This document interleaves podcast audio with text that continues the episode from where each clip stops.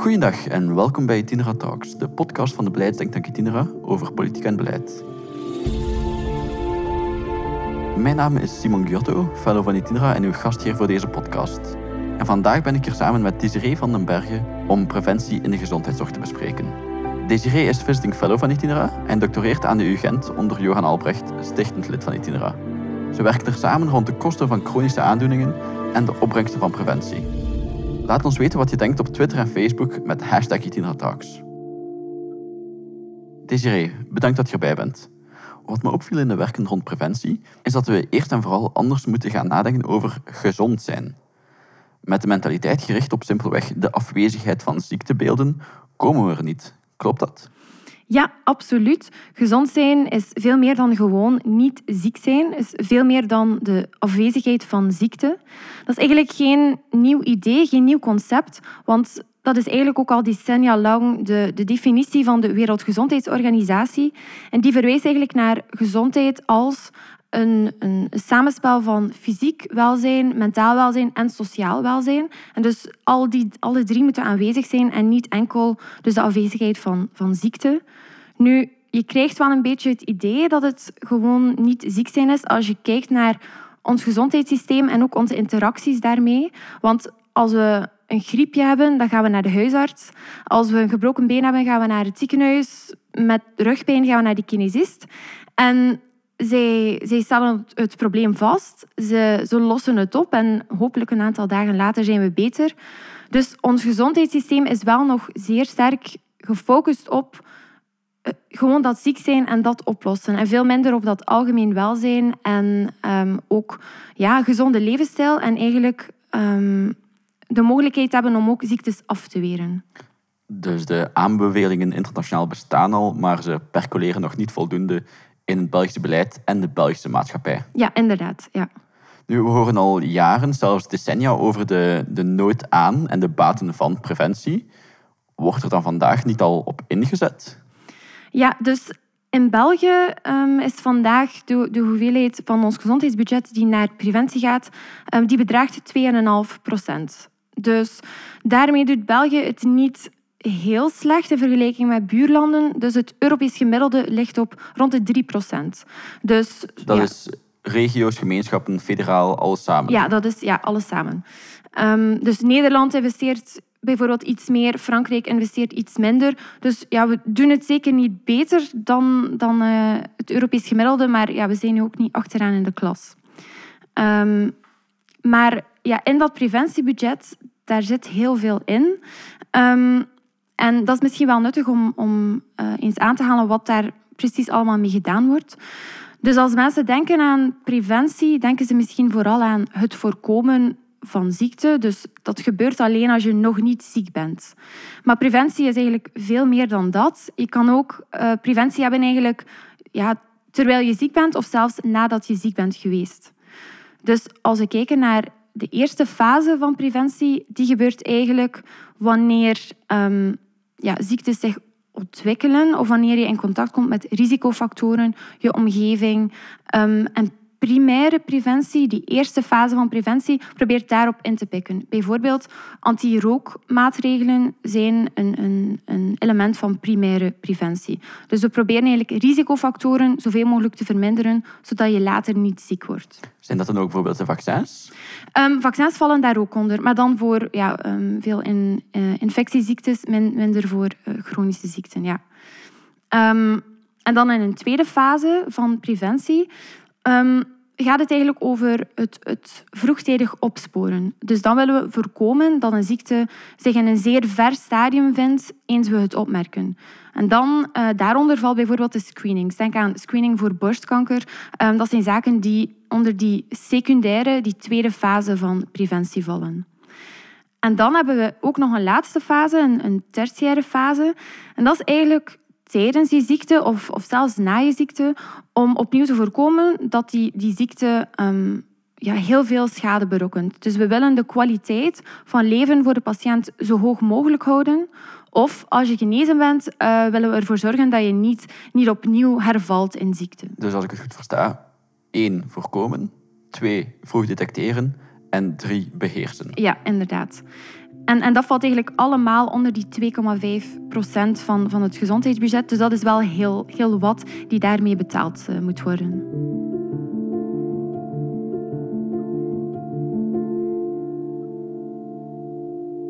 In je onderzoek focus je vooral op chronische aandoeningen.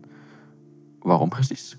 Ja, inderdaad. Um, die focus op chronische aandoeningen uh, heeft eigenlijk twee redenen. Nu, eerst, chronische aandoeningen, die noemen we ook wel niet overdraagbare aandoeningen of niet overdraagbare ziekten. En dat dekt de lading eigenlijk al van, van wat ze zijn. Dus alle ziekten die niet overdraagbaar zijn van, van mens op mens. En er zijn dus twee redenen waarom onze interesse daarnaar uitgaat. Dus ten eerste is dat de grote kost die die ziekten um, veroorzaken voor onze maatschappij. Dus alle chronische ziekten uh, samen veroorzaken eigenlijk 9 op 10 van alle sterfgevallen in België. En 1 op 3 van de Belgen leidt aan een chronische ziekte. En welke zijn dat dan vooral? Um, wel, in ons onderzoek uh, focussen we inderdaad op de vier belangrijkste chronische ziekten. En dat zijn kanker, hart- en vaatziekten, chronische ademhalingsziekten zoals astma en type 2 diabetes. En die veroorzaken dus het, het grootste deel van, uh, die sterf, uh, van die sterfgevallen. En wat is het kostenplaatje dan van die voornaamste chronische aandoeningen? Ja, dus als we kijken naar het budget van gezondheidszorg die naar die vier chronische aandoeningen gaat, dan uh, belanden we op ongeveer 30% van het totale budget. Hoeveel is het dan in euro's? Uh, dat komt ongeveer neer op 10 tot 15 miljard. Maar de kost gaat natuurlijk veel verder dan enkel de strikte gezondheidszorgkosten. Ja, inderdaad. Dus naast die, die gezondheidskosten is er ook een, een verlies aan welvaart. Is er een, een verlies aan productiviteit, omdat ja, uh, die, die patiënten uiteraard niet kunnen gaan werken. En dat verlies komt ongeveer uit op 2% van het, uh, van het BBP. En dat is ongeveer 8 miljard euro. Nu, je hebt een aantal voorbeelden gegeven van chronische aandoeningen, maar versta ik het dan goed dat obesitas hier niet onder valt? Ja, inderdaad. Uh, obesitas hebben wij niet meegenomen in onze rekenoefening. Daar zijn eigenlijk verschillende opvattingen over, over uh, ja, de interpretatie van obesitas als chronische ziekte.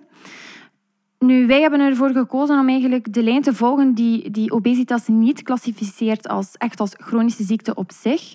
Waarom hebben wij dat gedaan of volgen wij die lijn? Dus Obesitas is eigenlijk ook een zeer belangrijke risicofactor voor, um, voor verdere chronische ziekten. Dus dat wil zeggen dat het eigenlijk een soort van intermediaire factor is, een soort uh, noodsignaal um, waarop een chronische ziekte volgt. Dus als we die zouden meenemen in onze kostenberekening, dan lopen we het risico dat we eigenlijk heel veel dubbeltellingen doen. Want stel dat een persoon met obesitas naar, naar de dokter gaat met, uh, met um, een, uh, een probleem rond hart- en vaatziekten, ja, is dat dan een, een patiënt met obesitas of een kost voor obesitas of een kost voor hart- en vaatziekten? Dus om die dubbeltelling of om die verwarring te vermijden, nemen wij obesitas niet mee in, uh, in die berekening. En voor obesitas, maar ook bijvoorbeeld voor die diabetes type 2, horen we geregeld dat sommigen simpelweg meer aanleg hebben. Uh, wat primeert volgens jouw onderzoek? Is het de levensstijl of de genen? Eigenlijk een tweede, een tweede deel van, van de interesse in chronische ziektes komt eigenlijk van dat, van dat nurture-deel. Dus het feit dat chronische ziekten voor in zeer grote mate ook voorkomen kunnen worden. Dus daar zien we eigenlijk een, een zeer groot belang van die levensstijl. De schattingen ja, lopen relatief ver uiteen, maar um, er zijn een aantal studies die, die aantonen dat tot 70 of 80 procent van de chronische ziektes voorkomen kunnen worden uh, door aanpassingen in levensstijl, of dus door een gezonde levensstijl te volgen. Wat valt daar dan onder? Dat zijn eigenlijk vier uh, vier factoren. Dus um, een uh, gezond voedingspatroon, uh, voldoende beweging, niet roken en geen tot zeer matig um, alcoholgebruik. Um, dus daar zien we eigenlijk dat levensstijl een, een zeer belangrijke invloed uh, uitoefent. Nu natuurlijk, iedereen wordt ook geboren met, met een, een, deel genetisch materiaal. En dat gaat ook een effect hebben op, op je risico. Maar een derde element dat, we zeker niet over het hoofd mogen zien, is dat die niet los zijn van elkaar. Dus je levensstijl en, en je genen, je, je uh, nurture en nature staan niet los van elkaar. En je levensstijl heeft ook heel veel invloed op je genen. Dat wordt dan epigenetica genoemd, eigenlijk alles bovenop je genen, uh, letterlijk gezegd. En simpelweg... Is dan de, de genen of de uiting van hoe die genen naar boven komen. Ja, het is de uiting van je genen. Dus heel simpel gezegd, je levensstijl zorgt er eigenlijk voor dat bepaalde genen aan en uit worden gezet. En dat heeft dan uiteindelijk een invloed op je risico voor chronische ziektes.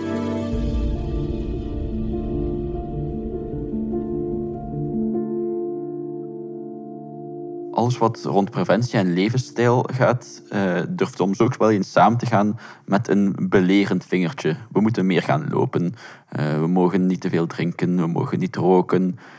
En dan hoor je soms de kritiek dat er aan victim blaming wordt gedaan in het kader van preventie als levensstijl. Wat denk je daarvan? Ja, um, dat is uh, zeker een moeilijke kwestie. En het gaat er eigenlijk een beetje over van in welke mate draag je zelf ja, verantwoordelijkheid voor, voor je levensstijl en, en voor je gezondheidsstatus. En ja, dat is een heel, best wel een dunne lijn die, die bewandeld moet worden. Zoals ik al zei, speelt levensstijl een belangrijke rol. En uiteindelijk ben jij nog altijd de persoon die, die beslist hoe je leeft, hoe, hoe je levensstijl eruit ziet. Um, dat kan eigenlijk enkel, enkel jij zelf veranderen. Maar anderzijds um, ja, ben je natuurlijk ook in heel sterke mate beïnvloed door je omgeving. Uh, waar, je, waar je wordt geboren, het onderwijs um, die je hebt gekregen, je omgeving, die heeft ook allemaal een zeer sterke invloed op, op je gewoontes en op uh, de levensstijl uh, die je aanneemt. Dus het is heel moeilijk om te zeggen dat je daar zelf volledig verantwoordelijk voor bent. Maar um, ja, daar, daar moeten we dus een soort evenwicht vinden tussen verantwoordelijkheid voor jezelf opnemen, maar tegelijk in het verhaal meenemen dat ja, dat er een omgeving is die een zeer belangrijke rol speelt.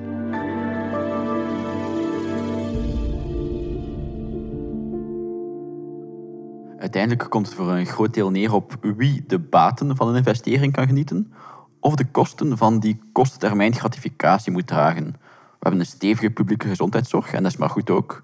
Maar dat betekent eveneens dat wie gezond leeft of ongezond leeft, de kosten daarvan deels kan afwentelen op de gemeenschap binnen de gemeenschap, georganiseerd als een overheid met verschillende niveaus en verschillende domeinen, een huis met vele kamers, bevindt preventie zich bij de gemeenschappen, maar gezondheidszorg is federaal.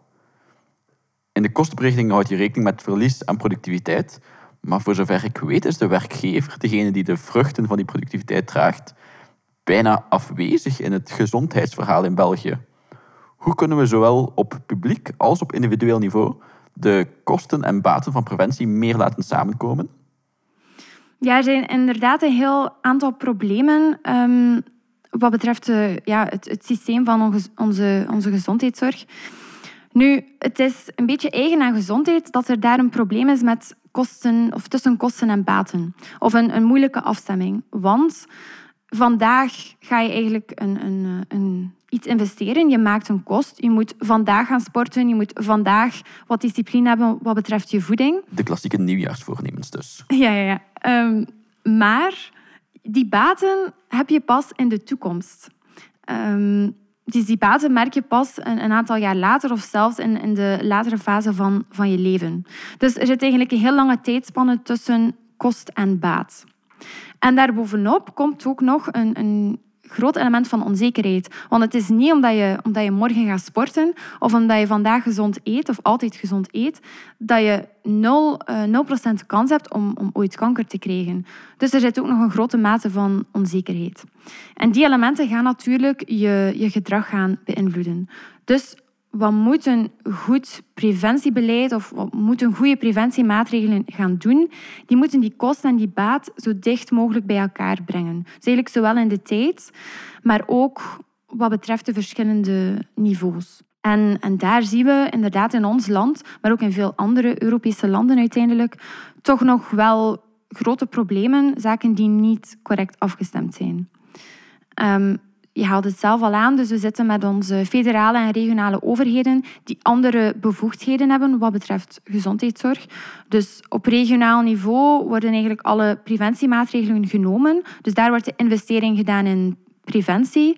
Maar op federaal vlak worden de algemene gezondheidsbudgetten ehm, beheerd. Dus dat wil zeggen dat als er baten zijn van die preventie, die zich gaan uitdrukken als lagere uitgaven in, in de gezondheidszorg, minder ziekenhuisbezoeken bijvoorbeeld, komen die baten eigenlijk terecht op federaal niveau. Dus daar zitten we bijvoorbeeld al met een, met een probleem in, in afstemming.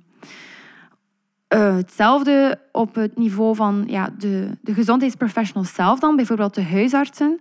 Die hebben eigenlijk redelijk weinig incentive om echt um, diep in te gaan op die preventie. Die hebben daar ook vaak de tijd niet voor. Die, die zitten al uh, met, zeer, met veel bezoeken van, uh, laten we zeggen, gewone patiënten. Um, dus daar is niet echt een verdienmodel voor hen om, om zeer veel tijd te gaan spenderen aan die preventie. En dan tenslotte, dus, dus wij, de individuen en, en ook de, ja, wij als werkgever of als werknemer, um, hebben eigenlijk dan dat probleem van we willen vandaag wel iets doen voor onze gezondheid, maar pas op lange termijn hebben we eigenlijk de baten. En wat moet er dan concreet gebeuren? In, in mijn visie zijn er eigenlijk twee, twee elementen die vandaag in ons land nog, nog beter uitgewerkt moeten worden. Ten eerste is dat een, een verdienmodel voor, dus voor de sector in het algemeen, zoals ik al zei, voor de huisartsen en ook voor individuen, dat het eigenlijk loont, ook op kortere termijn, om te gaan investeren in preventie. Dat kan um, gaan van een, een, beloning voor, voor individuen die zich, wel, die zich engageren in een uh, gezondheidsproject um, of een gezondheidsplan, um, of een andere manier van remuneratie voor de huisartsen bijvoorbeeld. En een ander element waar vandaag ook nog meer op ingezet moet worden, is dat we iets meer kijken naar wat werkt er nu eigenlijk echt binnen preventie en daar meer uh, te gaan investeren. Dus we zien dat veel van de algemene onderwijscampagnes, die verspreiden hier en daar wel wat kennis, maar die zetten vaak niet echt aan tot het echt activeren van, van de burgers.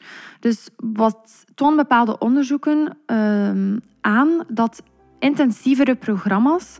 Dus waarbij je eigenlijk een aantal weken lang um, soort van lessen volgt, soort van workshops volgt, om, uh, die eigenlijk tonen van wat is nu gezond leven en hoe kan je dat in je, leven, in je eigen leven implementeren. Um, dat die wel een effect lijken te hebben en dat die wel beter in staat zijn om echt gedrag uh, te gaan veranderen. Dus die twee elementen, een verdienmodel creëren en gaan investeren en verder onderzoeken wat echt werkt, uh, zijn twee zaken die, waar, waar nog extra nood aan is.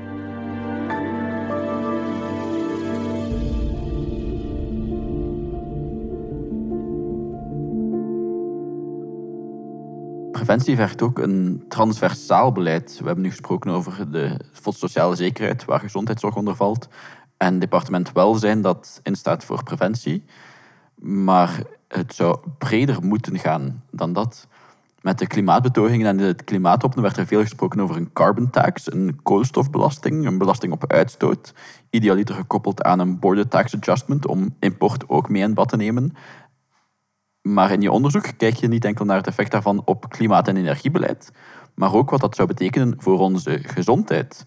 Hoe gaat het dan in zijn werk?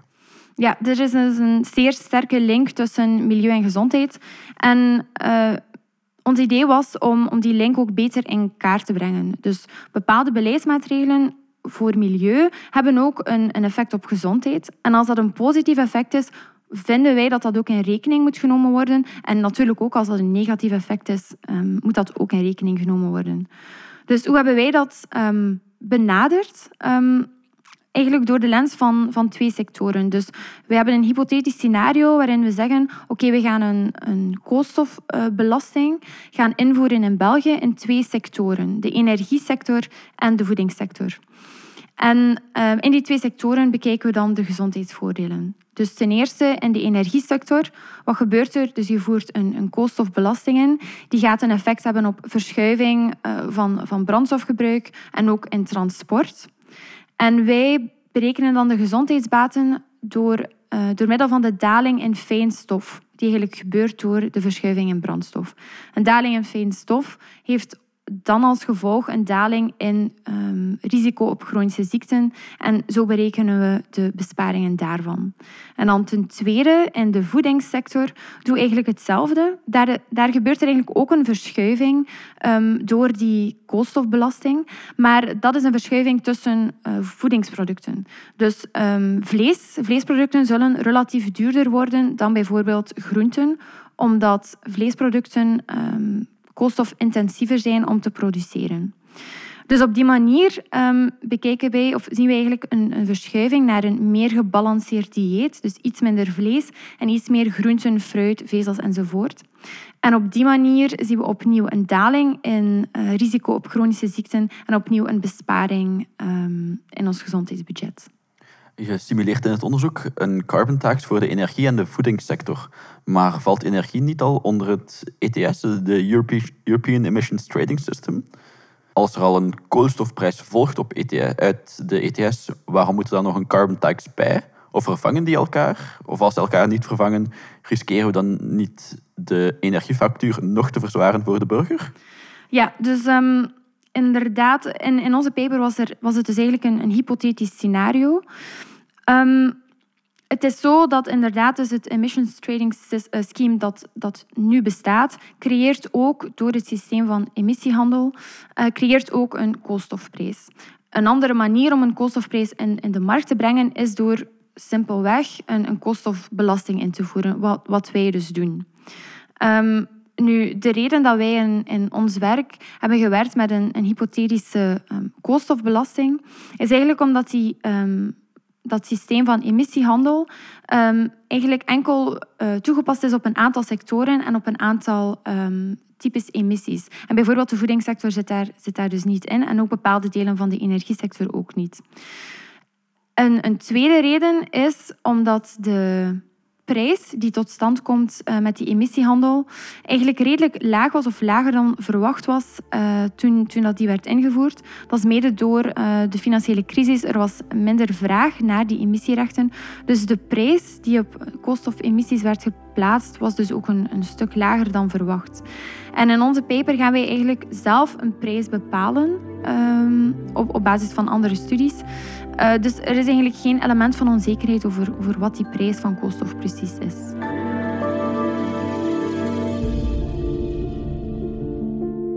En als we dan terugkeren naar de preventie.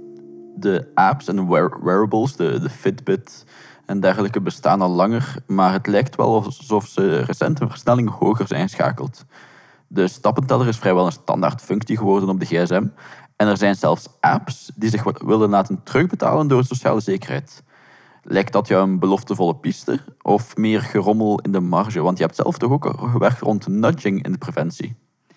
Ja, dus die, die wearables en die apps en, en de, de, Technologische snufjes zijn, zijn zeker een interessante piste die, die nu bewandeld wordt. Het effect van heel veel van die zaken moet nog uh, op, echt op gedragsverandering of voor, voor preventie moet nog verder onderzocht worden. Maar het is zeker interessant. Dus zoals je zelf aangeeft, zo'n zo'n app of zo'n wearable kan een duwtje in de goede richting geven, dus zo'n een zogenaamde nudge.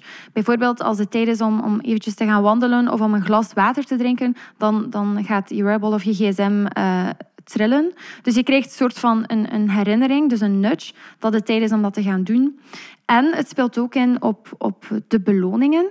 Um, dus als je bijvoorbeeld, zoals uh, waar Fitbit mee gestart was, met die 10.000 stappen, als je 10.000 stappen hebt behaald, dan, dan ja, je hebt een prestatie verricht, je, je hebt een doel behaald. Dat is een soort van de gamification die die apps um, gaan, gaan invoeren. Dus ze maken er elke dag een spel van om een bepaald doel te behalen. En daarmee brengen ze dus eigenlijk de baat van, van je inspanning dichter bij, bij de kost. Dus op die manier kunnen ze wel een, een interessant effect hebben wat betreft preventie. Maar ik denk dat, het wel, dat er wel een beetje mee opgelet moet worden, want ja, wie gaat die wearables kopen of wie gaat daar interesse in hebben, dat zijn vaak al mensen die geïnteresseerd zijn in gezondheid. Of mensen die al beslist hebben, ik wil iets doen aan mijn gezondheid. Voor hen kan dat, kan dat zeker een interessant um, middel zijn. Maar dan hebben we nu natuurlijk nog de mensen die zich eigenlijk niet bewust zijn van het feit dat, dat hun huidige levensstijl misschien niet gezond is, dat ze risico lopen op een chronische ziekte. En um, door zo'n wearables en door de mensen um, die zich niet bewust zijn van die kennis, daarin niet mee te nemen, creëren we natuurlijk nog een iets grotere gezondheidsongelijkheid. En die is in ons land al redelijk groot. Ook in de andere landen van Europa is er al redelijk wat gezondheidsongelijkheid. Dus ik denk dat we er wel over moeten waken dat we ook die groep, die, die zich niet bewust is van, van die kennis, die, die, die um, dat onderwijs niet heeft gehad, om die ook mee te nemen in het verhaal van, van gezondheid en van preventie. Preventie, kort gezegd een investering die rendeert voor mens en maatschappij. Desiree, heb je nog een laatste boodschap voor de luisteraars?